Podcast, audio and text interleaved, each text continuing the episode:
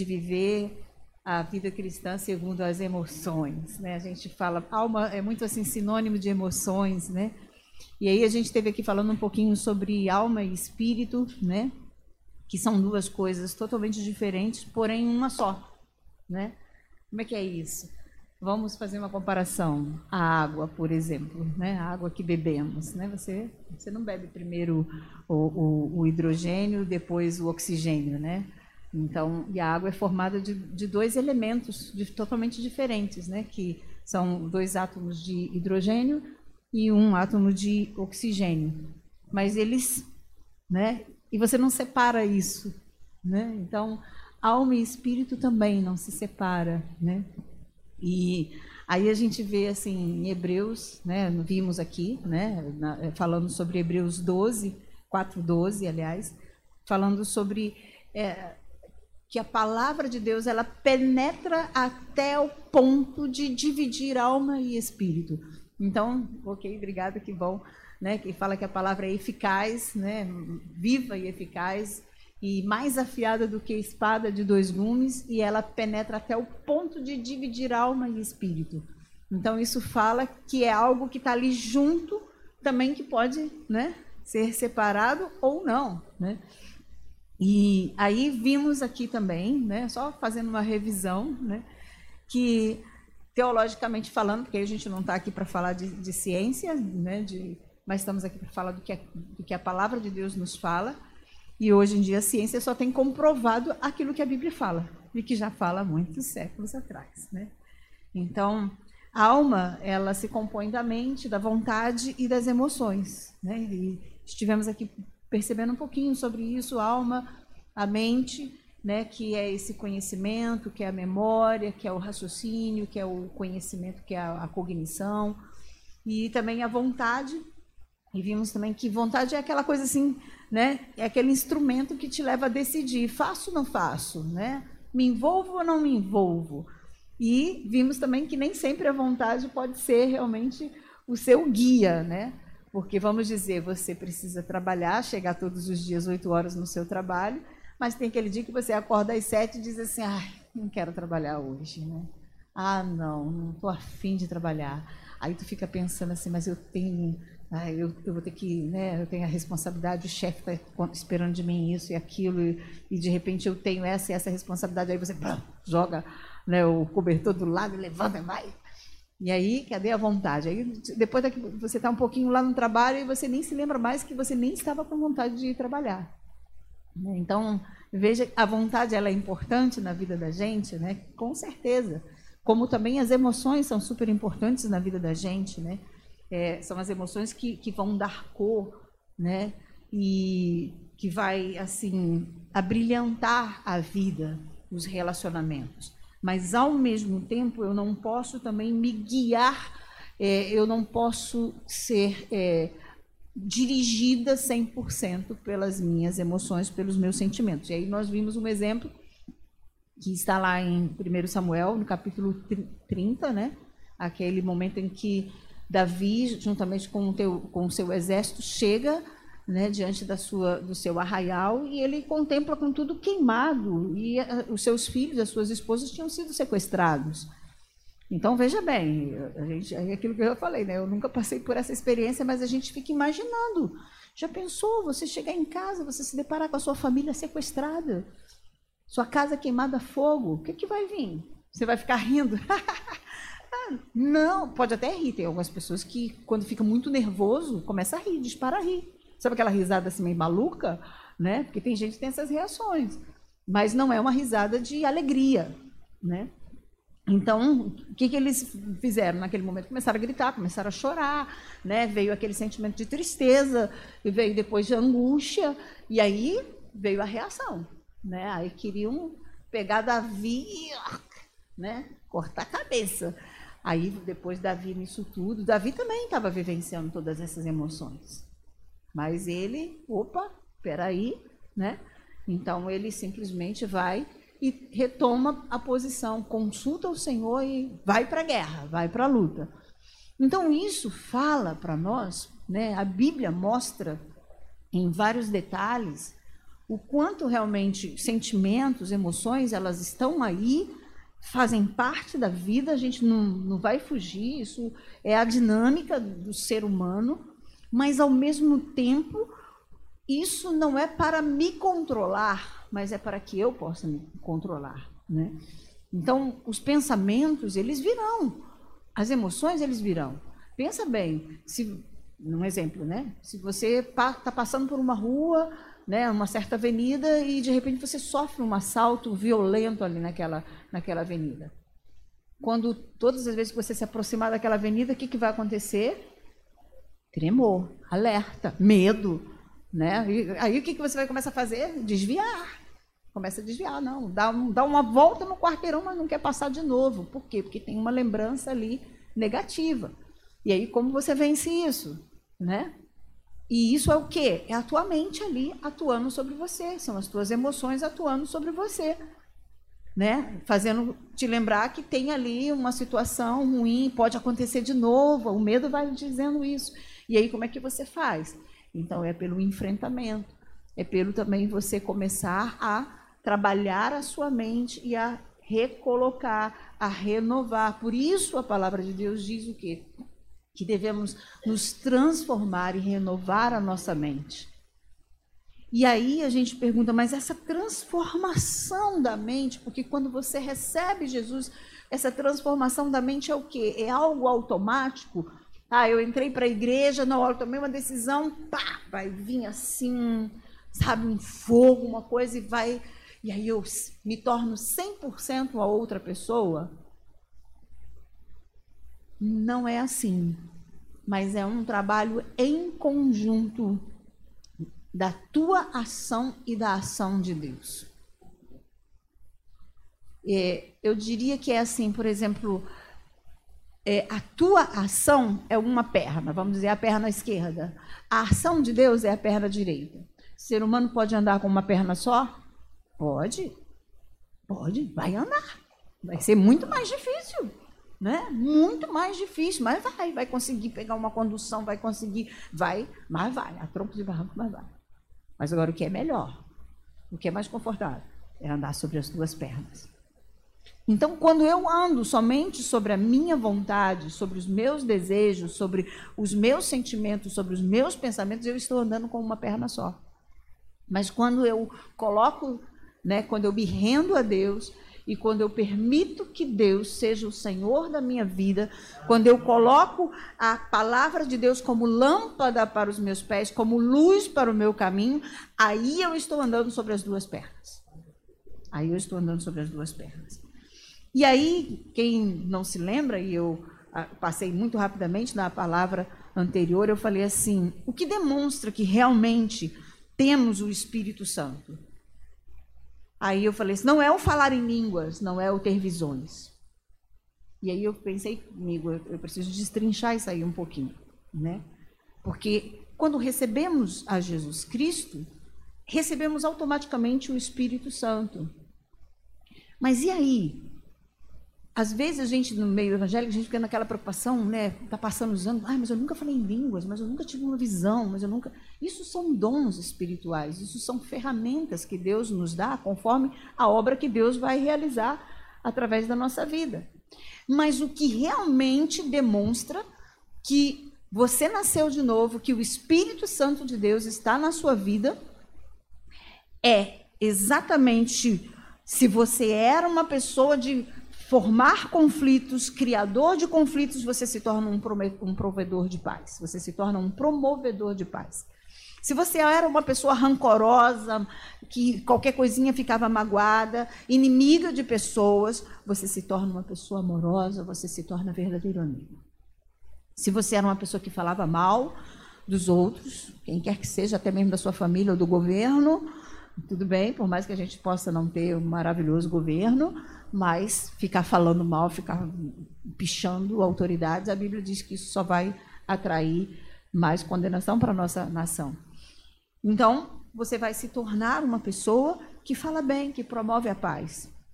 Se você era uma pessoa que é, não pagava as suas dívidas, comprava e não pagava, que estava sempre um jeitinho de embromar, ah, é meu amigo mesmo, não preciso pagar, Não, você vai se tornar um excelente pagador dos seus compromissos.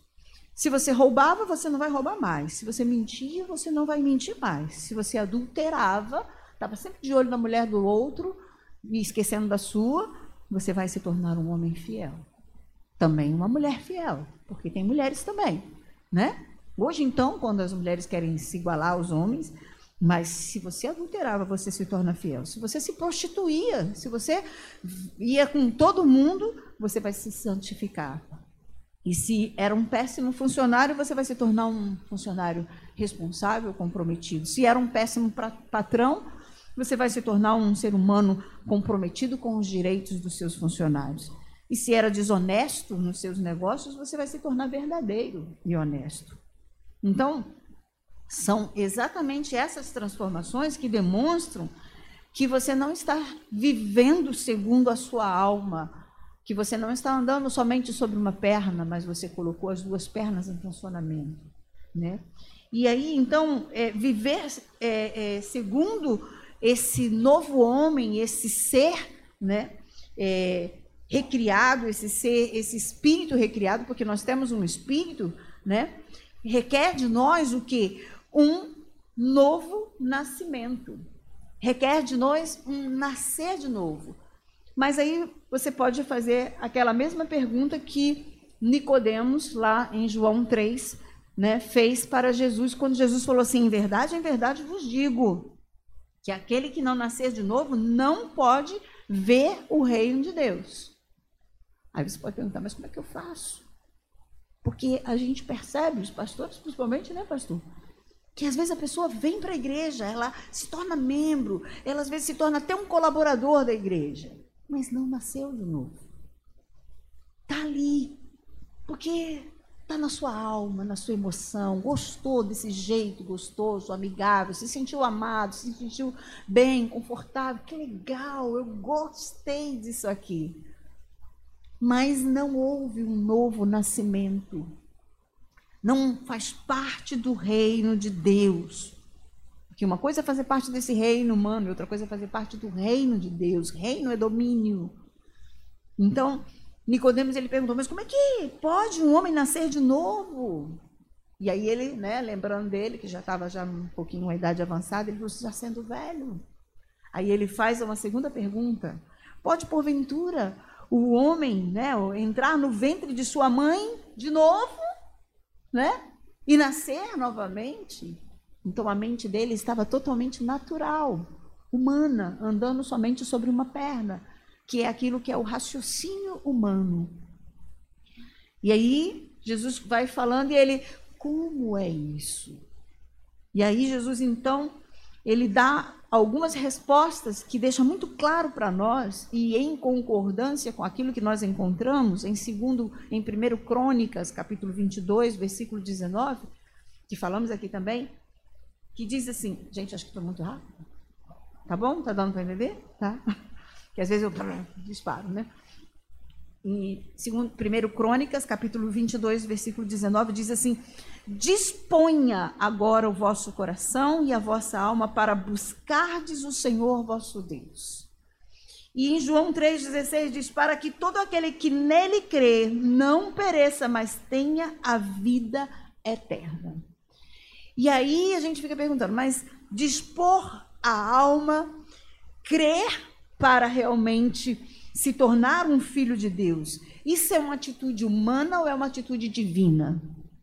Isso é uma atitude totalmente humana, colaborada pela atitude divina. Como? Por quê? A atitude de Deus é que ele vai manifestar a sua palavra. E ele manifesta a sua palavra através de um louvor, ele manifesta a sua palavra com um testemunho, alguém que vem, bate na sua porta, algum amigo chato que te liga e fica falando de Jesus, né? Ou um pastor, né, que fica aí o tempo todo falando de Jesus. É Deus fazendo a parte dele. E a tua parte é dispor. É decidir. Eu creio, eu não creio. Eu topo, eu vou me render ou eu não vou me render. E isso é uma atitude totalmente sua, é uma escolha sua. O problema é quando nós queremos que essa escolha seja motivada por sentimentos, por emoções. E esquecemos que sentimentos e emoções muitas vezes são enganosas, são passageiras. Né? Porque já viu aquela coisa assim, cara, eu, eu conheci uma pessoa e no primeiro momento eu não ia com a cara. Eu nem conhecia. Eu só fui apresentado e já olhei assim, falei, hum, parece metida, parece metido, parece que quer ser o sabe tudo, parece que não sei o quê. Aí depois acontece alguma coisa, você começa a conversar. Aí lá dentro, né, caladinho, você fica assim, caramba, não era nada daquilo que eu pensei. Hã? Quem já viveu isso aí? Eu acho que a maioria já deve ter vivido isso, né? A mesma coisa também, né? É, é, é, de você às vezes fazer uma ideia de um alimento, né? Não tem gente assim que nunca comeu giló, mas oferece giló para ele, não, não gosto de giló. Você já comeu? Não, nunca comi. né? Aí tem aquele que nunca comeu quiabo, mas só de olhar para a cara do quiabo, hum, não, não gosto, não quero. Então, é a emoção aí, é o sentimento, são os pensamentos. Aí a pessoa está sendo guiada totalmente por isso. E não se permite experimentar. É por isso que, não me lembro agora o versículo, o endereço, mas a Bíblia diz assim, no livro de Salmos: Ó, oh, provai e vede que o Senhor é bom. Né? Ó, oh, provai e vede que o Senhor é bom. Agora eu me lembrei da minha amiga que está aqui comigo, Yara, né? É uma amiga minha que veio aí, está nos visitando pela primeira vez. Ontem eu descasquei duas laranjas assim, a gente conversando, e dei uma para ela. Ela, mas essa laranja é doce? Aí eu olhei a cara dela. Como é que eu posso saber? Prova? Ela, eu não gosto de laranja azedo. Mas eu ri, agora me lembrei, Yara. Eu fiquei, como é que eu posso saber? Prova você. Pode ser doce para mim, pode não ser, né? E ela provou, gostou, né? Tipo, a laranja. Mas, e é exatamente isso quando a gente fala de Jesus. Provai e vede que o Senhor é bom. Provar e vede que o Senhor é bom. Mas como é que eu posso provar? Como é que eu posso nascer de novo? Começa pela sua entrega. Começa justamente quando você ouve a palavra e você fala, é verdade. Eu vou depositar a minha vida nessa verdade. Eu vou entregar a minha vida para Jesus. Porque se entregar a vida querido. Não depende de Deus pegar você pela mão e bah, vem a força. Uh -uh. Veja bem, o filho pródigo, né? Eu não tinha notado aqui, mas é que eu lembrei. O filho pródigo, quando ele saiu de casa, né, pegou seus bens, aquela coisa toda, torrou, foi lá, se prostituiu, fez de tudo. Vamos colocar aqui num contexto bem, bem atual. Fumou, cheirou, lá. aí depois o que, que ele fez? Caiu em si que não estava valendo a pena, que deu a maior bobeira, que pisou na bola. Aí ele ficou lá, morocochô. Meu Deus. E agora? Estou aqui. Aí foi ficando só na pior, na pior. Porque perdeu tudo, ficou na miséria, né? E, e não era só uma miséria material, mas era uma miséria espiritual também. Ele caiu em si. Ou seja, ele tomou consciência de que aquilo ali, aquela realidade, as escolhas dele tinha sido a pior. E ele ficou ali lamentando. O pai, se você ler o texto, está lá em Lucas capítulo 16, se não me engano, o pai, ele ficou lá, aguardando, esperando. Mas o pai não foi lá para buscar. Mas o filho, quando ele se deu conta da realidade dele, tem uma partezinha que é muito importante para você e para mim. Ele diz assim: levantar-me-ei e irei ter com meu pai. Ou seja, o que, que ele está dizendo? Eu vou tomar uma atitude. Sou eu que tenho que me levantar, sou eu que tenho que sair dessa, dessa coisa toda aqui, dessa realidade, sabe, aprisionante, e vou me levantar. E vou até ele. E aí, quando ele foi, o texto diz que o pai de longe o avistou. E aí então vai ao encontro.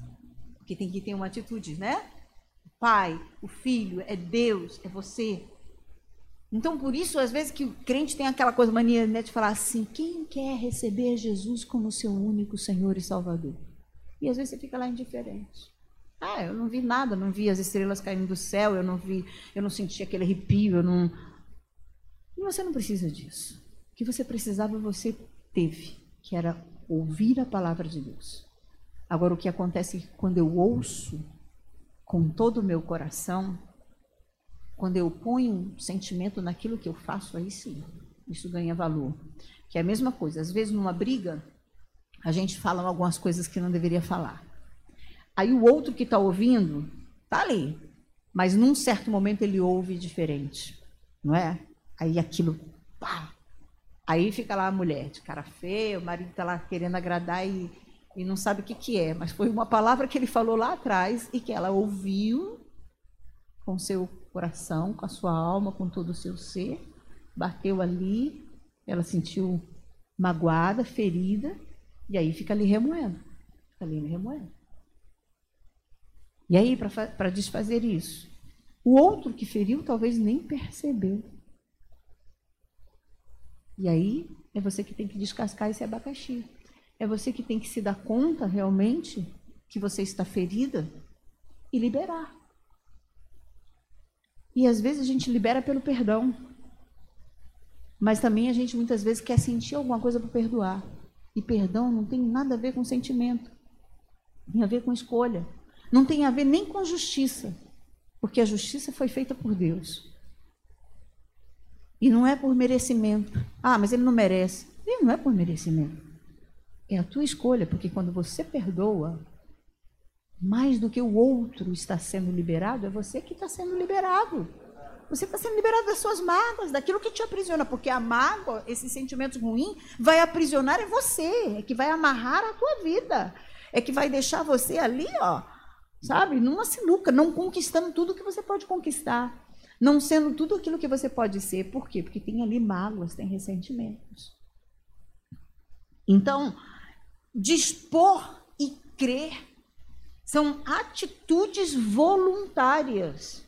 E veja bem que, que a palavra ela está assim num, num, num, imperativo, né? Disponha, disponha agora o teu coração, mas para que todo aquele que nele crê não pereça. Então, é crer.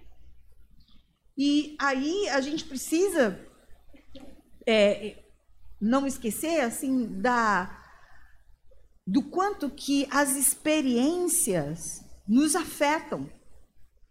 Mas as experiências vão nos afetar e ela, minha colinha aqui, gente.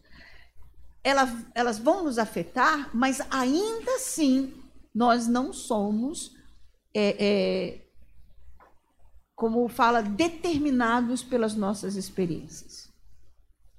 Então, hoje, por exemplo, a, a ciência não fala apenas de genética, mas fala de epigenética, porque está aí é, é, né, percebendo que o ser humano ele, ele é modulado pelas experiências que ele vivencia e o ambiente social.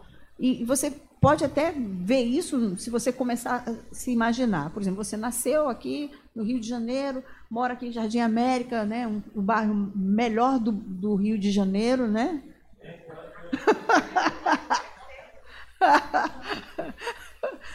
Mas se você morasse, tivesse nascido desde pequenininho fosse criado lá no Flamengo, lá em Copacabana, aonde? Na Barra? Aonde? Menos Flamengo? Aonde, pastor? Na barreira... Na barreira do Vasco. Mas fala aí um outro lugar. Leblon.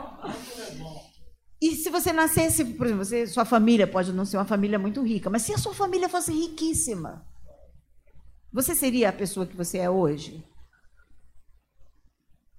Seria com muita mudança, com muitas diferenças, não seria? Se você tivesse nascido, vamos dizer, num país de outra língua, nos Estados Unidos, e morasse lá num lugar muito bom, tipo, fosse de uma família muito. Você seria a mesma pessoa? Não seria, gente. Não seria. O meio, as experiências vão nos transformar. Agora, também a Bíblia já há séculos e séculos atrás mostrava que, por mais que as experiências e o meio vai nos influenciar, mas nós não somos 100% determinados por isso. Nós podemos fazer a diferença. Vou pegar aqui um exemplo de Jacó, né?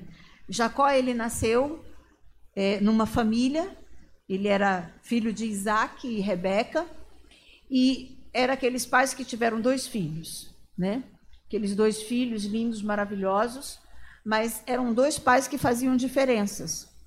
Você vê que a Bíblia fala justamente assim, a Bíblia mostra também essas. É, é, a gente não fala mais de. E, e, a Bíblia não usa esses termos, mas a, a ciência é que usa, mas isso fica claro quando a gente lê a Bíblia. Né? Por exemplo, a ciência falava muito de identidade, mas hoje não se fala mais de identidade. Por quê? Porque quando surgiu esse conceito, era como uma coisa dura que você é e pronto, acabou. Né? E aí foi descobrindo que não, ninguém é e pronto, acabou a vida está em constante mudança, em constante transformação. Então, às vezes, até uma profissão transforma a gente, muda a gente. Né? As experiências vão nos transformando. Então, fala-se de singularidade. Por quê? Porque apesar de a gente, né, aqui todo mundo, Jardim Américo, melhor bairro do, do Rio de Janeiro, né, tem uma condição financeira equiparada, mas cada um é um. Ninguém aqui é igual ao outro. Então, os filhos também, você pode ser pai, mãe de dez filhos, mas você vai ver que todos os dez filhos vão ser totalmente diferentes um do outro. E aí a gente vê aqui Esaú e, e, e Jacó totalmente diferente. Um era caçador, era todo marrento. O outro já era mais caseiro, mas sabe, talvez aquele que gostava de um reggae, sei lá, vamos colocar aqui assim, né? Não, não era a realidade daquele tempo. Mas tanto é que Esaú gostava de cozinhar, fazer uns guisados gostosos né? Esaú não, Jacó. E, e Esaú não. Mas claro, que bom, né? Um caçava e o outro cozinhava. Olha que família perfeita, né? Mas aí com isso a Bíblia vai é, dizer que é, é, Isaac amava a Esaú e Rebeca amava a Jacó. Isso fala de quê? Isso é uma realidade que a gente encontra até hoje. Pais que fazem diferenças de filhos. Aí vem aqueles filhos, ó oh, céu, só vida, eu eu acho que minha mãe, meu pai nunca me amou, sabe? Eu sou assim por causa da minha família. Ok, querido. Você pode ter vivenciado isso e é muito ruim. É horrível quando os pais fazem diferença. Sabe? Quando os pais demonstram diferença no sentimento. Isso é marcante para o desenvolvimento psíquico da pessoa. Mas também não é isso que te determina. O que te determina é o como você pensa a seu respeito. Porque se você fica assim, meu pai, minha mãe não me ama, então minha mãe não me ama, ah, mas eu, e se você não se amar, o maior problema não vai ser não ser amado por sua mãe, o maior problema é você não amar a você mesmo. Esse é o maior problema do ser humano.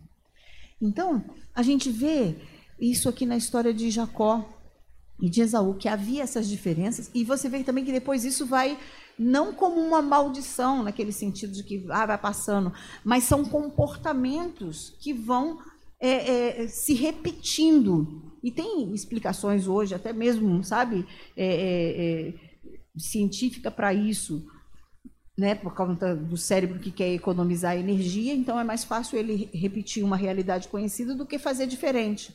Então é mais fácil eu fazer igual meu pai e minha mãe fazia, né? Ficar. Não tem, às vezes, aquele pai e mãe que é ignorante, que é bruto, ou então aquele homem que é adultero, adulter, que vive adúltero, né? Aquele homem que era um pai que estava ali, adúltero. Aí depois o, o, filho diz assim: Não, eu nunca vou fazer isso. Mas aí quando chega no casamento, ele faz a mesma coisa. E ele depois não entende: Caramba, por que, que eu fiz? Senhor, era uma coisa que eu, que eu reprimia, que eu não gostava no meu pai, e estou fazendo. Por quê? Porque o cérebro, ele, né? a mente, ela também quer andar sozinha. Né? A mente, ela quer ser dona da vida, mas tem aí uma trama onde você não precisa ser a, a, a, repetição dos atos dos seus pais. Mas aí a gente vê aqui Jacó. Aí você vê que Jacó, né, por, por o fato dele ter nascido segurando o pé do, do, de Esaú, os pais já logo colocou o nome de quê? De Jacó, suplantador, enganador. Então veja também como a, as palavras dos pais as sentenças que os pais colocam sobre os filhos, como isso vai fazer muita diferença nas nossas vidas. Por exemplo, é, uma criança que a mãe fala assim: ah, você não vai dar para o que não presta. Ah, não, não aguento você. Ah, eu vou te matar. Isso, gente, isso é uma facada, sabe? E isso vai gerar aí um adolescente, uma criança problemático. Mas também esse adolescente, essa criança, ela pode fazer diferença, ela pode não. Eu vou me rebelar contra isso positivamente. Positivamente, ou seja, eu não vou ser vítima das minhas circunstâncias. Isso é possível. Isso é possível. E aí você vê que Jacó, ele vivencia uma vida também assim de engano. Né? Ele engana seu sogro, mas ele também foi enganado. E o engano parece que ficou numa, numa trama na vida dele. E aí depois o que, que ele faz? Ele vira essa sentença. Não é à toa quando a Bíblia fala que ele entra no val de Jaboque e ele luta com o anjo. Ou seja, essa luta aí com o anjo reflete uma luta consigo mesmo. E é uma luta que ele vivencia uma transformação. O texto depois diz que ele sai desse val, desse, desse vale, andando diferente, porque ele levou um golpe na, na, na, na coxa dele e ele ficou mancando. Claro que é, pode ter sido isso biologicamente, com certeza, mas tem todo um significado também, que é um andar que, que, que foi gerado né, por essa luta, por essa transformação. Porque qual era a bênção pela qual ele estava buscando naquela briga? Era uma mudança de nome. Então ele agarrou no anjo e ele falou: Não te largarei enquanto tu não me abençoares. Então é aquela coisa assim do ser humano, ele a fazer a parte dele nesse processo de nascer de novo, nesse processo de ver o seu espírito recriado. Então ele agarra em Deus e ele diz: Não vou te largar enquanto tu não me abençoares. Porque tem uma coisa que eu não consigo fazer por mim. Isso aqui eu não estou conseguindo mudar. Então muda-me. Entende? Então aí ele se rende ali. Aí o anjo então o abençoa. E qual foi a bênção? A partir de hoje não chamarás mais Jacó, mas Israel. E Israel significa o quê? Príncipe de Deus. Queridinho de Deus. Oh, maravilha. Né? Queridinho de Deus. Esse queridinho é meu, mas é porque, porque príncipe, né? Você tem um príncipe. Seus, quando você quer pai e mãe, né? Seus filhos são seus príncipes, não são? Entende? Então, assim, queridos, é, é, é, como isso, sabe, fala dessa diferença que nós podemos fazer. Que nós não precisamos ser vítimas sabe, da nossa própria mente, da nossa própria alma, por conta de circunstâncias, às vezes, que não depende de você. Porque realmente, às vezes, acepções na família, às vezes, preconceito, às vezes, nascer numa família muito pobre, às vezes, é, vivenciar experiências que não dependem de você, abuso na infância, ou etc, etc, outras coisas, não depende de você, mas o que você pode fazer, pode fazer, você pode ressignificar isso, você pode não ser é, é exatamente a, aquilo que, que, que né, o, o resultado disso, mas você pode transformar isso? Pode. Porque uma coisa a Bíblia fala assim, é, em Mateus capítulo 15, no versículo 18 e 19, diz assim: Mas o que sai da boca procede do coração, e isso contamina o homem. Porque do coração procedem os maus pensamentos, mortes, adultérios, prostituições, furtos, falsos testemunhos e blasfêmias. Então, a nossa mente, e aí quando a Bíblia fala de coração, está falando de alma, está falando de espírito, a nossa mente, ela por si só, ela é produtora de pensamentos, ela é produtora de, de, de mortes, de adultérios, de prostituições. Mas também a Bíblia fala que em Mateus capítulo 12, aí acho que seria legal colocar isso. Mateus 12, 34, 37, que eu não copiei aqui. Que ele fala que o nosso coração é como um tesouro. E aí, quando fala daquele tesouro, a gente já imagina logo aquele baú, né? Que você abre e dali você vai tirando. Aí é interessante, vamos lá. É Mateus 12, 30, 34. Desculpa, eu falei 37, mas é Mateus 12, do 34 até o 37. Vou ler ali também. Ele começa porque ele, eu tirei um pouquinho do contexto, mas ele está falando aqui para um pessoal e ele então fala: raça de víboras, como podem vocês que são maus dizer coisas boas? Pois a boca fala do que está cheio. 35. O homem pode ser, ah, o homem bom do seu bom tesouro tira coisas boas, e o homem mau do seu mau tesouro tira coisas más. Continua. Mas eu digo que no dia do juízo os homens haverão de dar conta de toda palavra inútil que tiveram é, que tiverem falado. 37. Pois por suas palavras vocês serão absolvidos e por suas palavras serão condenados. Então, veja que o texto, ele coloca a nossa alma, o nosso coração, como esse centro de produções. Mas não tudo que produz é ruim, tem coisas boas. Mas aí ele fala: o homem bom vai tirar dali coisas boas. O homem mau vai tirar as coisas más. Porque veja bem, a Bíblia fala: irai-vos, mas não pequeis. Está lá em Efésios, capítulo 4, versículo 27, se não me engano. Se não for 27, está entre 27, 28 e 29. É bom que você vai procurar a Bíblia e vai ler, né? Então, ele diz que nós podemos irar, então vai vir. A mente, ela vai produzir uma série de coisas. Não tem aquela hora que alguém faz ou fala alguma coisa para você e que a vontade que você dá é de pegar a pessoa pelo pescoço.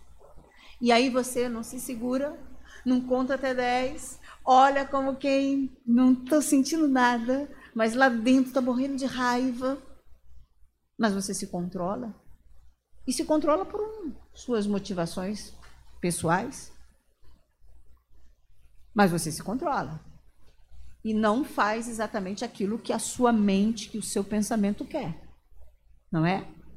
Então, o pensamento, ao mesmo tempo que ele é involuntário, eu posso colocar nele a minha decisão. Eu posso realmente não ser guiada 100% por ele.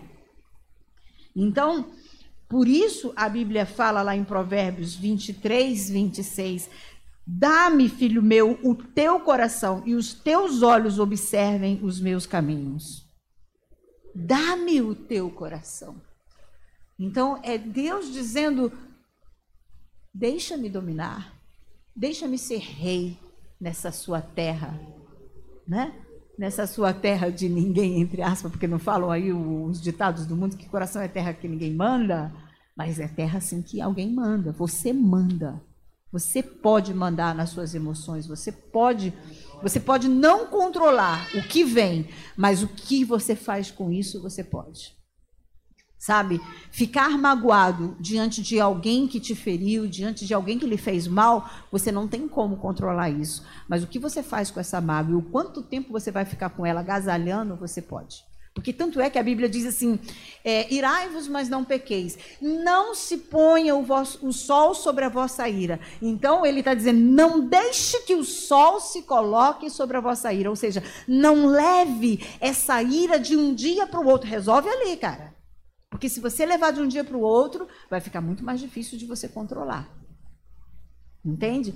Quando você fica agasalhando aqueles pensamentos, pá, pá, aqueles pensamentos ruins, aqueles pensamentos negativos, aquela, aqueles pensamentos que vêm assim, às vezes você vai fazer uma prova, ou você vai estar tá dentro de um desafio, você precisa de um trabalho, ou sei lá, qualquer desafio novo, aí não vem aqueles pensamentos, não vou conseguir, não vai dar certo. Aí vem o medo, né? Aí se você deixar, se você for deixando isso agasalhando, Lembra, eu não sei quantos aqui são mais antigos, mas os mais antigos, eles lembram que o, o meio evangélico tinha muito aquela, aquele ditado assim: você não pode impedir que um passarinho sobrevoe a tua cabeça, mas de fazer ninho você pode. Você não pode impedir que um pensamento sobrevoe a tua mente, mas o que esse pensamento, desse pensamento agasalhar, você pode. Né? Você pode enfrentar, não, pô, sai daí, sai de mim, vou ler a palavra, vou orar, vou buscar em Deus, Senhor. E quando sentar na, na presença de Deus, seja escancarado, não use máscara. Não estou falando dessa máscara, estou falando daquela máscara que a gente faz, né? Está é, dizendo assim, oi, tudo bem? E por dentro, ai, não suporta essa pessoa. É essa máscara que a gente não pode usar. A gente tem que chegar para Deus e falar: Deus, o negócio é o seguinte, eu estou pensando nisso, nisso, nisso. Olha, Senhor, a coisa é assim. E às vezes também a gente, a própria mente, ela mascara para a gente, sabe? Porque uma coisa que a gente vai agasalhando e vai tentando evitar, aí a própria mente ela vai mascarando. Então, quando a gente vai ver, a gente já está ali com um sentimento tão profundo que nem mesmo a gente se dá conta dessa profundidade. E às vezes é preciso que o Espírito Santo traga a sua luz para que a gente possa ver aquilo que o salmista sabiamente diz: Senhor, sonda o meu coração, vê se há em mim algum caminho mau e guia-me pelo caminho reto. Porque às vezes, querido, essa coisa, né, a gente vai ficando, a coisa vai ficando inconsciente, tá ali, a gente não percebe mais. Sabe, saiu do foco, né? Então a gente precisa ter esse cuidado. E aí tem um texto também Provérbios 23, 7, né, que a gente citou aqui, que ele está falando, é, dando umas orientações, meu filho, é, não vai muito aqui, olha lá, quando sentar com o governador e parará e tal, aquele homem mau, que às vezes aquele que está se dizendo teu amigo, mas na, no fundo não é, aí ele te prepara um banquete, aí ele diz assim, porque como imaginou na sua alma, assim ele é. Ele te dirá, come e bebe, mas no seu coração estará com, o seu coração não estará contigo. Então veja que ele está dizendo dessa possibilidade que nós temos como seres humanos de disfarçar as nossas emoções, os nossos intentos, mas às vezes também de, de fabricar manejos para a gente construir uma coisa que é totalmente maligna. E aí fica muito claro para a gente aquilo que Deus fala. O coração, ele é como aquele tesouro, e o homem bom vai tirar as coisas boas, mas o homem mau vai tirar as coisas más. Então, o que vai prevalecer na tua vida são os bons pensamentos, são as coisas boas, são as boas atitudes ou são as más? Depende. Depende do que você escolher, depende do que você vai permitir realmente com que venha emergir na, na, na tua vida, no seu coração. Então, isso é muito importante. E a gente vê aqui em 1 aos Coríntios, 1 Coríntios capítulo 2. Ah, Ok, deixa eu ler aqui também, peraí, eu acho que eu não perdi essa anotação. É, até também em 1 Pedro, capítulo 3, versículo 10, que ele fala, se alguém quer amar a vida e ver dias felizes, refreia a sua língua do mal. Gente, esse texto é maravilhoso. Ah, eu quero ter uma vida feliz. Observa com o que, que você está falando. Se você começa a falar, ah, eu não, eu não consigo, eu acho que eu não sou capaz, eu acho que eu nunca vou conseguir isso, eu até desejo, eu até tenho vontade, mas você não acredita na tua vontade, você não começa a visualizar, você não começa a se imaginar, né? E, e veja, a nossa mente tem essa capacidade, né? Você está aqui agora. Se eu te pedir, vai com teu pensamento até a tua casa. Vai lá na tua casa. Então, vai lá no centro do Rio agora. Imagina o centro do Rio de Janeiro. Eu já fui aqui. Vê como é que a mente vai rapidinho, né? Entende? Então veja como a nossa mente é capaz. Gente, a nossa mente é maravilhosa. Mas aí tem um texto, deixa eu ver aqui se eu. Ah, acho que eu não anotei. Sei, gente, esse texto é maravilhoso. Cadê? Deixa eu ver aqui, peraí, isso, tanta coisa que eu anotei. Ele, ele é um. Está no Salmo Salmo. Onde foi que eu anotei, meu Deus? Salmo 78. Peraí. Caraca.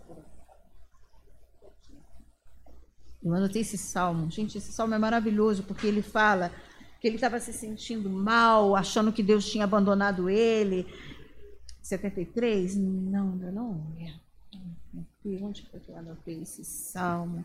Deixa eu ver se eu acho aqui. Salmo 73, milagres. Ah, sim. É Salmo 77. Salmo 77, no versículo 10, eu vou ler rapidamente. Ele diz assim: Então pensei, a razão da minha dor é que a mão direita do Altíssimo não age mais.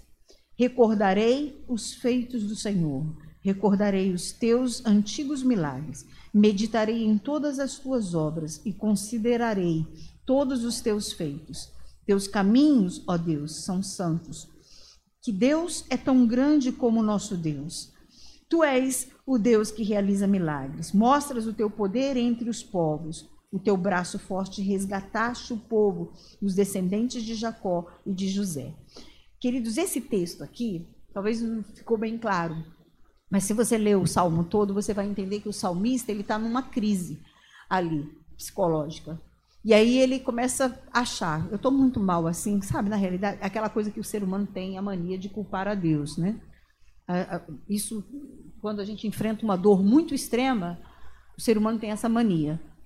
já é uma coisa natural do ser humano de culpar a Deus, jogar para Deus. Por quê? Porque também a gente sabe, a gente tem a consciência que Deus é que pode todas as coisas, né? E aí tem também uma coisa que fala assim, ah, tudo é a vontade de Deus, e a gente esquece que nem tudo é a vontade de Deus, né? Então, e que tem a vontade permissiva, a gente precisa diferenciar isso. Mas aqui, aí ele, então ele fala, bom, eu tô mal assim, tá muito, tudo tá muito mal, porque na realidade a mão direita do Todo-Poderoso não está mais agindo a meu favor. Então ele joga a coisa para Deus.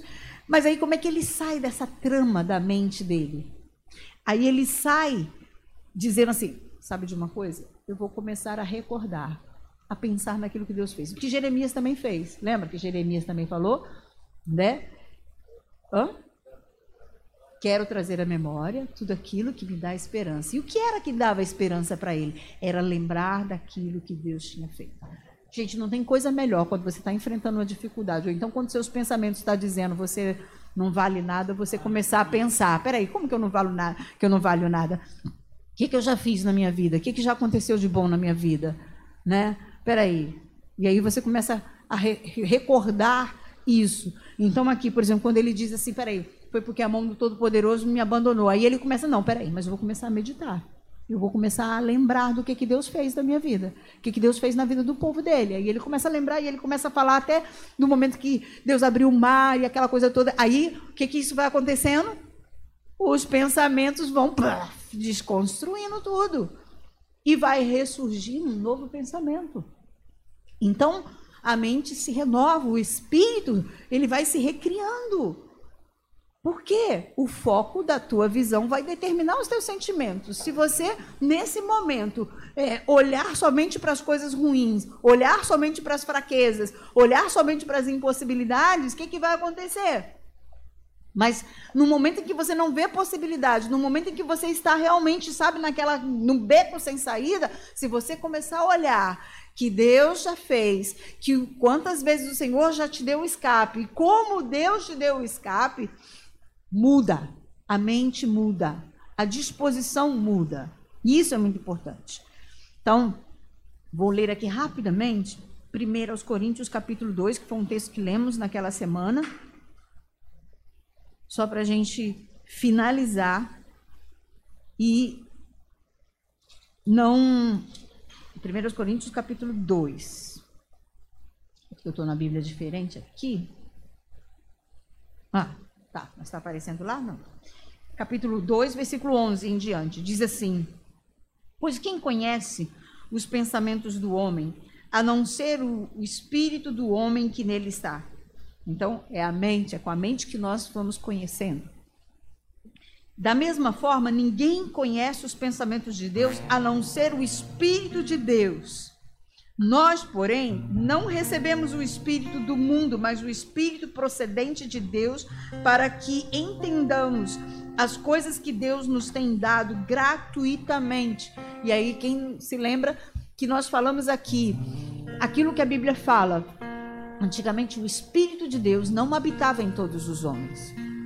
Habitava no profeta, habitava no sacerdote, né, em alguns momentos sobre o rei, mas não habitava sobre todos os homens. E quando Deus projetou a salvação em Jesus, ele também fez uma promessa: derramarei do meu espírito sobre toda a carne. Mas toda a carne, o quê? Que se rende, que se coloca na presença dele. Mas o espírito dele está aí para todo ser humano, para toda a humanidade. Né? Aí ele fala: Isso, queridos, é, é, é sobrenatural, isso é muito importante. Sabe você entender que o Espírito de Deus está sobre você. O Espírito Santo de Deus passa a habitar em você. E é isso que nos faz, ainda que aqui na igreja, como organização, precisa ter uma diferenciação, né? De esse é, é o pastor, esse aqui é a pastora, esse aqui é não sei quem, esse aqui é não sei o que lá, mas isso é só para uma organização humana mas no fundo todos são iguais aos olhos de Deus, porque com o sangue dele, ele comprou reis e sacerdotes, ele nos fez reis e sacerdotes. Diante dele não há maior ou menor, todos somos iguais. Todos somos iguais. E precisávamos entender isso e valorizar que o Espírito Santo de Deus está em você Como isso é importante. E aí ele diz aqui: Nós, porém, não recebemos o espírito do mundo, mas o espírito procedente de Deus, para que entendamos as coisas que Deus nos tem dado gratuitamente. Então, ele nos dá o espírito dele para justamente a gente poder entender, porque nós somos como Nicodemos. Mas como é que é isso? Eu já sou velho, eu vou poder entrar de novo na barriga da minha mãe, nascer? Não, Nicodemos. Eu não estou falando dessa natureza material. Eu estou falando de uma natureza dessa vida que está para além da matéria. Entendemos? E aí ele diz assim: é, para que entendamos as coisas que Deus nos tem dado gratuitamente. Dela também falamos, não com palavras ensinadas pela sabedoria humana, mas com palavras ensinadas pelo Espírito, interpretando verdades espirituais para que os que para os que são espirituais. Para os que são espirituais. Quem são os espirituais? Aquele que realmente fez a sua escolha.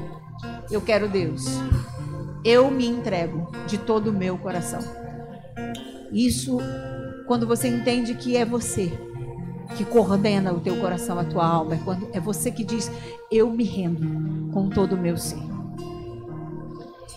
Quem não tem o espírito não aceita as coisas que vêm do espírito de Deus, pois lhes são loucura e não é capaz de entendê-las, porque elas são discernidas espiritualmente. Então é necessário que eu realmente entregue a minha vida com todo o meu ser, sem reservas. Eu preciso depositar a minha mente, eu preciso depositar a minha vontade, eu preciso depositar as minhas emoções, os meus sentimentos. Eu preciso me colocar realmente nessa decisão. Eu vou me dirigir 100% pela palavra. E aí não tem como ser crente se eu não leio a palavra, se eu não tenho entendimento da palavra, se eu não busco a palavra. Queridos, não tem. Nós tivemos aqui, o pastor teve falando, e essa igreja tem pregado isso, e é a verdade. Não dá para ser espiritual sem meditação na palavra. Aí tem sempre aquele que diz, mas eu não tenho tempo, pastor, eu trabalho.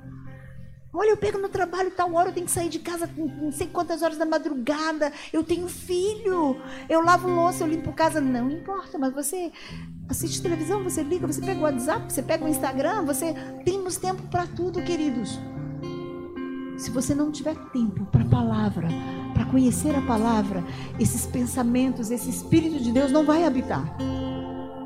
Porque aquilo que mais você alimentar é o que vai prevalecer. Se você alimenta o espírito, e só há um alimento para o teu espírito, é a palavra de Deus. Mas se você alimenta a tua carne com os prazeres da vida, com as coisas dessa vida, e não se alimenta da palavra, não vai prevalecer. Não. Você vai até ter vontade, muita vontade de servir a Deus, mas não vai conseguir.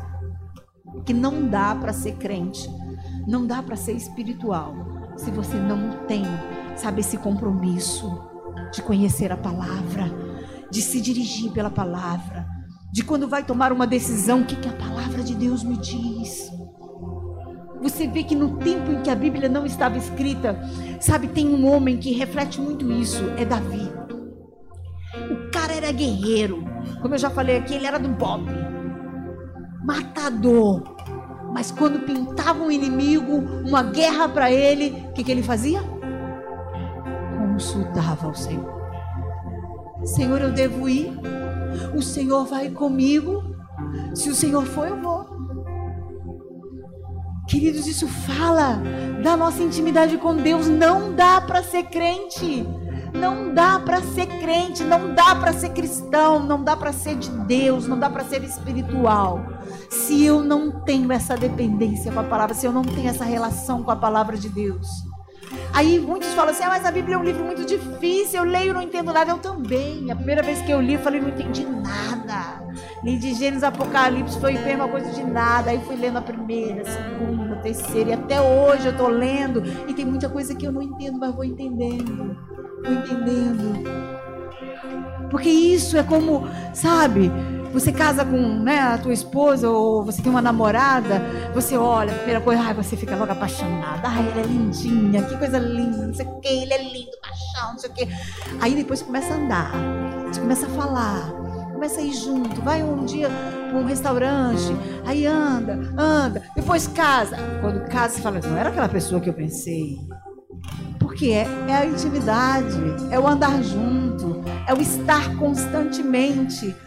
Então não dá, não dá para ser cristão só vindo à igreja, só escutando as pregações. Não dá, querido, não dá. Você vai ter sede, você vai ter fome de Deus.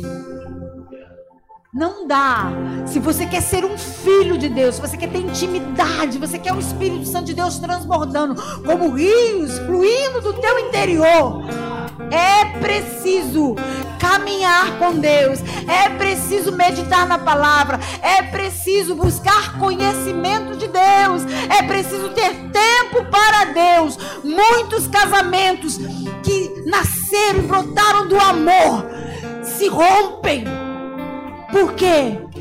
Porque deixa de ter aquela intimidade, de andar junto, de dizer eu te amo, de consultar, de fazer aquilo que o outro vai agradar o outro. E como é que eu posso fazer isso com Deus? É lendo a palavra, é meditando, é me entregando dia a dia. É mesmo que eu tenha muito entendimento, mesmo que eu tenha muito conhecimento, mesmo que eu sou bom nisso, mas eu vou colocar a minha dependência em Deus. Eu vou, antes de fechar um negócio, eu vou dizer: Senhor, me dá discernimento. Antes de pegar a estrada, mas eu sou um excelente motorista, eu vou dizer: Pai, vem comigo, Espírito Santo. Ah, eu já tenho essa profissão há muitos anos, eu sei. Não, eu vou. Vem comigo, Senhor. Então, queridos, aqui só para terminar. Quem não tem o Espírito não aceita as coisas que vêm do Espírito, pois lhes são loucura e não é capaz de entendê-las, porque elas são discernidas espiritualmente. Mas quem é espiritual discerne todas as coisas, e ele mesmo por ninguém é discernido, pois quem conheceu a mente do Senhor para que se possa, para que possa instruí-lo? Nós, porém, temos a mente de Cristo. Cara, isso para mim é um texto assim que Gente, quando eu li a primeira vez, eu falei: Que isso? Eu tenho a mente de Cristo? Mas eu fui entendendo que essa mente de Cristo, ela vai se fazendo em mim, ela vai se manifestando em mim, ela vai se revelando em mim à medida que eu me entrego e eu busco conhecer essa palavra. Louvado seja o nome do Senhor. Que o Espírito Santo de Deus fale melhor ao seu coração. Que você possa hoje sair daqui, sabe? Não deixe essa palavra cair por terra. Agasalhe essa palavra no seu coração. E eu agradeço a oportunidade em nome de Jesus e eu esbarrei no tempo.